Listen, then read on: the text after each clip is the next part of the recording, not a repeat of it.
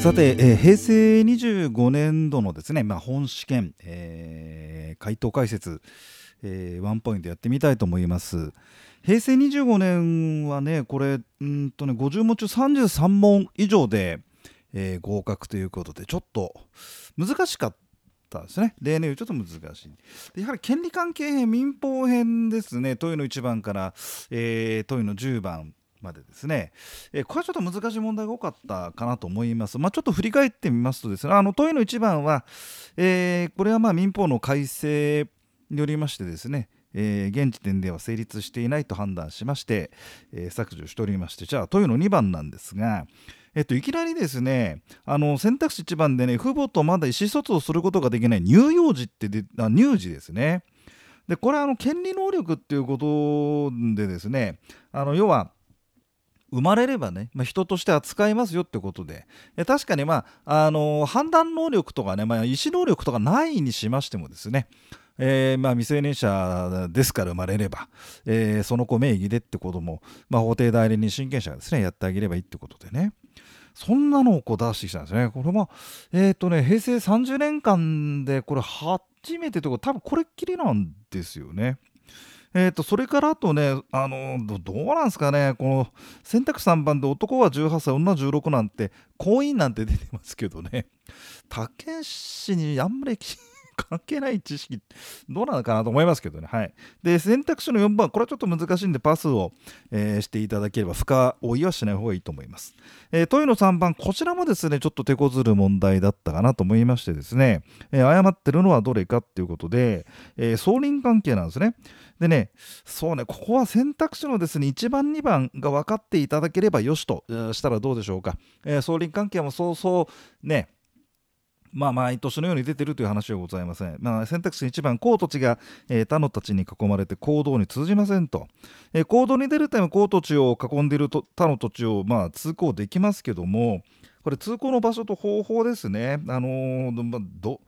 好きどのようにということじゃない自由に選んでということじゃなくてですね解説を読みいただければと。えー、まあまあ最も損害が少ないようにとね、えー、いうようなちょっと縛りが、えー、ございます。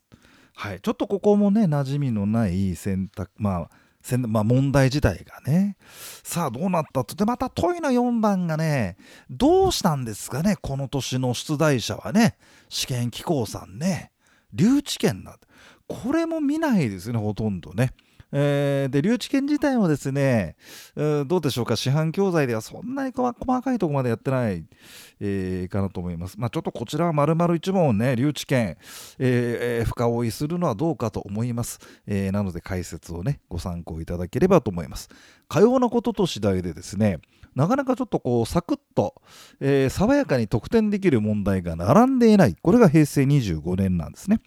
さあじゃあ問いの5番ですが抵当権でございます、えー、正しいものはどれでしょうかということでえーと、選択肢のですね2番か。これが正しい借地上の建物ですよね。で、帝都家の効力は借地権についても、まあまあ、そらそうだと。これはどうかな？できたかなって方もいると思います。えっ、と、あとね、選択肢の1番かな。えっ、と、非担保債、あの対象不動産に関して発生した賃料債権ですね、えー、これを仏上代しようってわけなんですが、この、ね、賃料債権あ、この帝都不動産に関して発生した賃料債権自体はですね、本来は債務者が、まあ、要は抵当権まあ、帝都不動産の所有者がですね手にするものでございますので、えー、それをこう、えー、債権者、帝都権者側がくれというのは、まあ、原則はまあ難しいと、えー、ところが、まあ、あ書いてあります通りそり、債務不履行があった後だったらね、これはいいということで、どうでしょうかね、えー、受験対策として問いの5番、えー、1番、2番、ちょっとここのところを確認しておくと。えー、ということでね。さあ、どうかなといった、今度また問いの6番がですね、連帯保証と抵当権の仏上代のですね、えー、これはまたまたとても難しい選択肢に、えー、なっております、えー、それでね、ちょっとここも、えー、とどうかな、深追いするのもどうかと思うんですよ。えですので、解説見て、あなるほど、そういう話なのかなという程度にとどめておかれた方がね、うん、ああのもっともその民法をねあのがっつり勉強したいっていうんでしたらまああれですけどもうん、まあ試験に受かるんだよということであればちょっとその辺大人の判断をねしていただいた方がいいんじゃないかなと思われます。さあ問いの7番そして判決文問題ここで来たと。でこの平成25年の判決文問題長いんですねこれね。えー、で判決文問題自体はまあ長々とは書いてありますけどもえー、要は期間の定めのある建物賃貸借の保証人は更新後の賃借人の債務についても保証するという話があると。で、例外がありますよと、いう話をね、えー、書いてありました。え、まあ、ここはもう、まあ、判決文問題ね、あのー、て言うかな、え、書いてある内容が読めるっていう話なんですよね。はい。えー、ちょっとこう、なんか3回ぐらい、どうですかね、3回ぐらいこう、わけわかんないけど、一生懸命読んでみると、なんとなく意味が分かってくるかなっていうような感じかなと、まあ、それが受験対策といういうとね国語の、えー、読解力ということに、まあ、なっちゃうんですけどもね、えー、ちょっとそんな感じの問いの7番でございます。さあ問いの8番またそして事務管理なんてねあのねってことでいやーこの平成25年は問いの1番から始まりましてですね気持ちよく得点できる、まあ、いわゆる民法の問題がねまるで並んでないという。はあ、大変なことになってきてこのままこんな難しい問題がもしかしたら法令上の制限も永遠と続くのかっていうとねちょっと嫌になってしまいますけど問いの8番はこれは事務管理と、えー、常識で考えてみればあそうだよねという感じです。まあ、選択肢の4まで読めばってことなんだけどね。賃貸人が保存に必要な修繕ですからね。うん。えー、まあまあここはもしかしたらね粘って問いの8は得点できたら嬉しいなということです。そして問いの9番の不法行為。これはねもうめんどくさいですよ。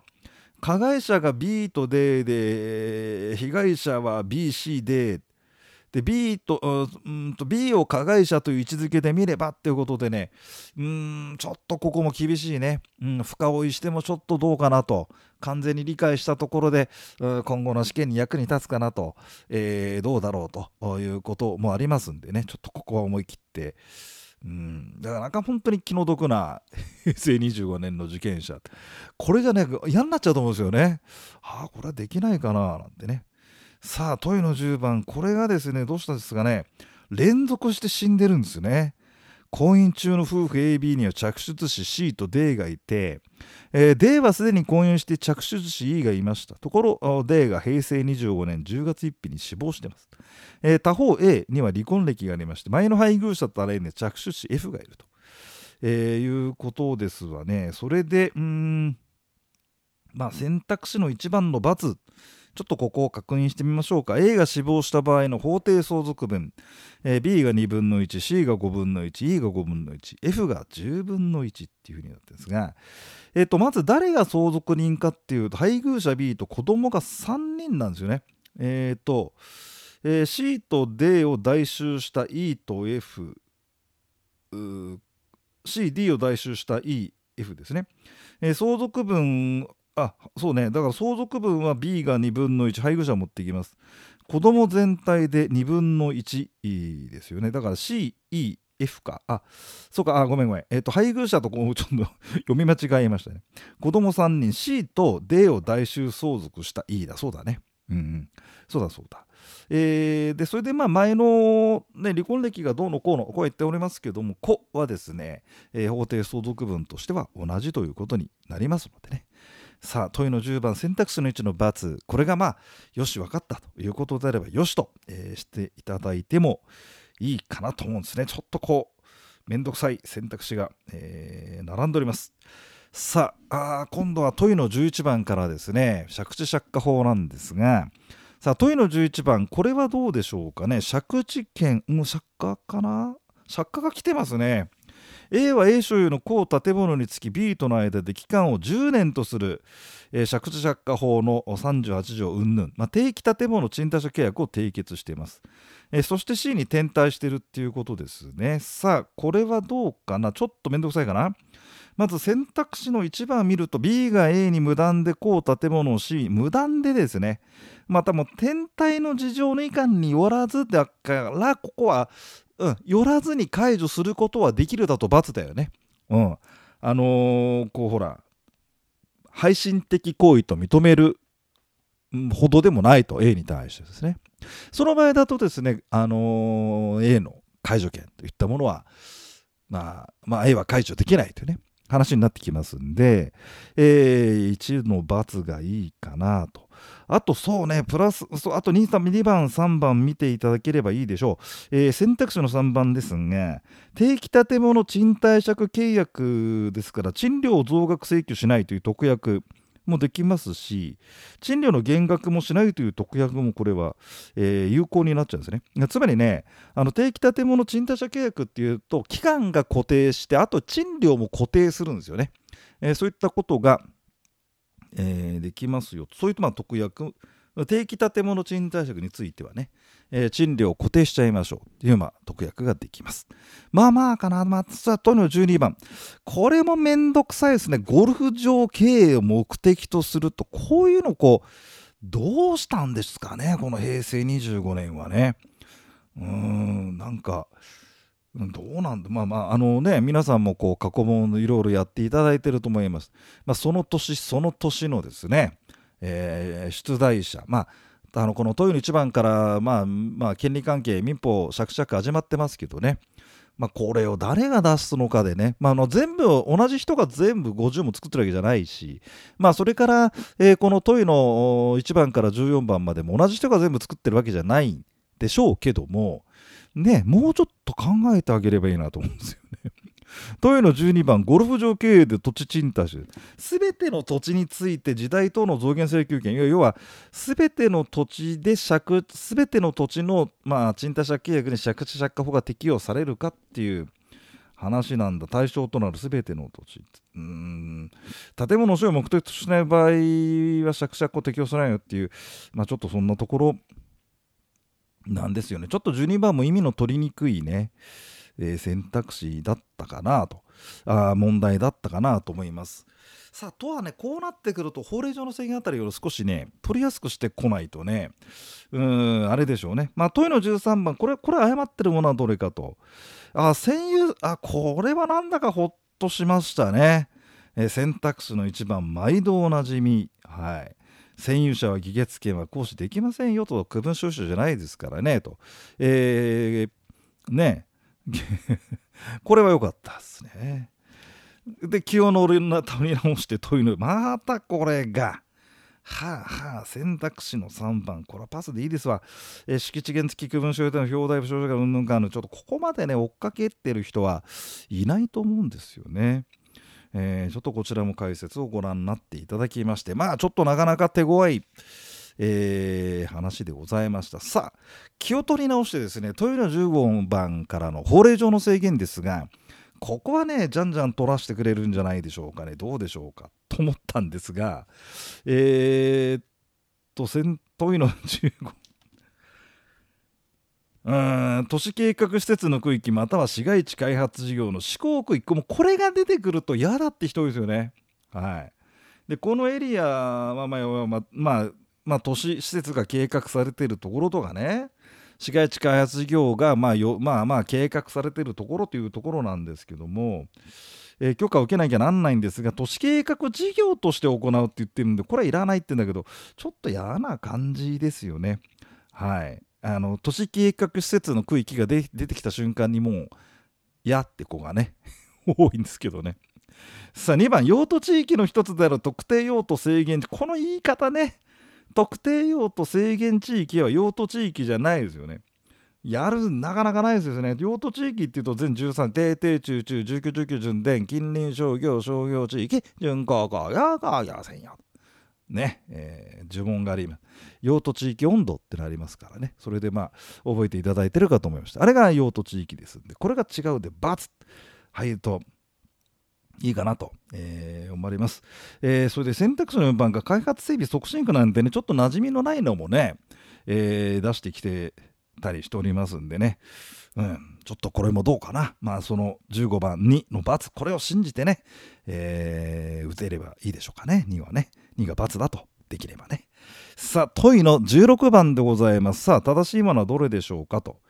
えーと、ここはどうかな、選択肢の1番で、ね、特定工作物の建設のように供する目的で行う土地の区画形成、これも開発行為でありますよね。うん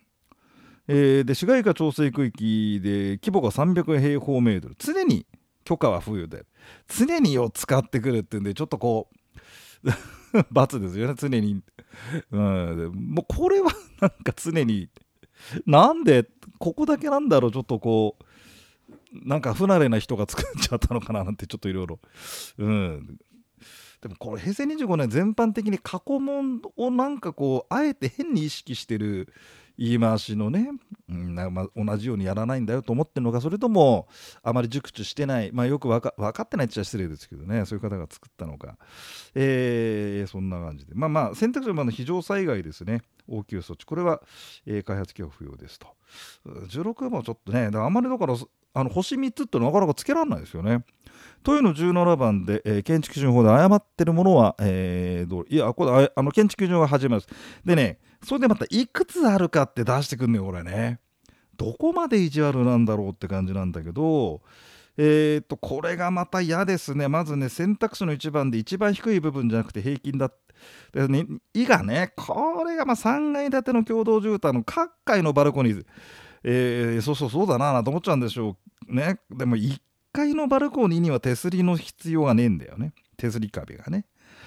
いやーっていう感じですよねまあそれでそれでさらにいくつあるかっていうね。意地悪な選択肢でした。まあ問題ですよね。えー、そんな感じでですね、はい、17番はね、それ対応していただいて。さあ18番もう一つの建築基準法なんだけどね。さあどんな塩梅だったかなと。えー、っとこれはまあそっか選択肢の2番で憲兵率が10分の8で防火で対がここはまあ適用されない。これはいいよね。えー、っとそれにちょっと3番がやだ。このあのねとにかくまあこの平成25年の選択肢ですがあのこの年だけで使ってきてる選択肢って結構多いんですよ。で3番なんかそうなんで、あのー、その何？北川車線制限がさ適用されないってあのうんぬんつってる過半がどうのこうのつってますけども。いやそのねあの第二種中高層住居第二中高層住居専用地域の部分の建物部分で適用するっていうね。嫌ですよね。そんな話でございますなかなかだからスカッといかないですね。スカッといかない、えー、だからもうなんだろう。野球で言いますとねじりじりとした投手戦が続いてるというような感じの、えー、平成25年です。問いの19番。さあなんだ？誤ってるものはどれか。さあここから宅地造成等規制法だ。さあ出題者が変わったかピッチャー変わったかどうか。えー、っと高校眼でもまたマニアックなんだな。宅地選択肢の1位、宅地造成工事規制区域内において宅地造成に関する工事を行う場合、えー、宅地造成に伴う災害を防止するために行う高さ4メートルか、ここ5メートルを超える擁壁の設置、なんだかな、これを出して、これを出してきたってね。これはみんな戸惑いましたでしょう。なかなかこれは過去には、でも同種子での繰り返し世代ってなかなかない選択肢をですね。ただまあできたかな。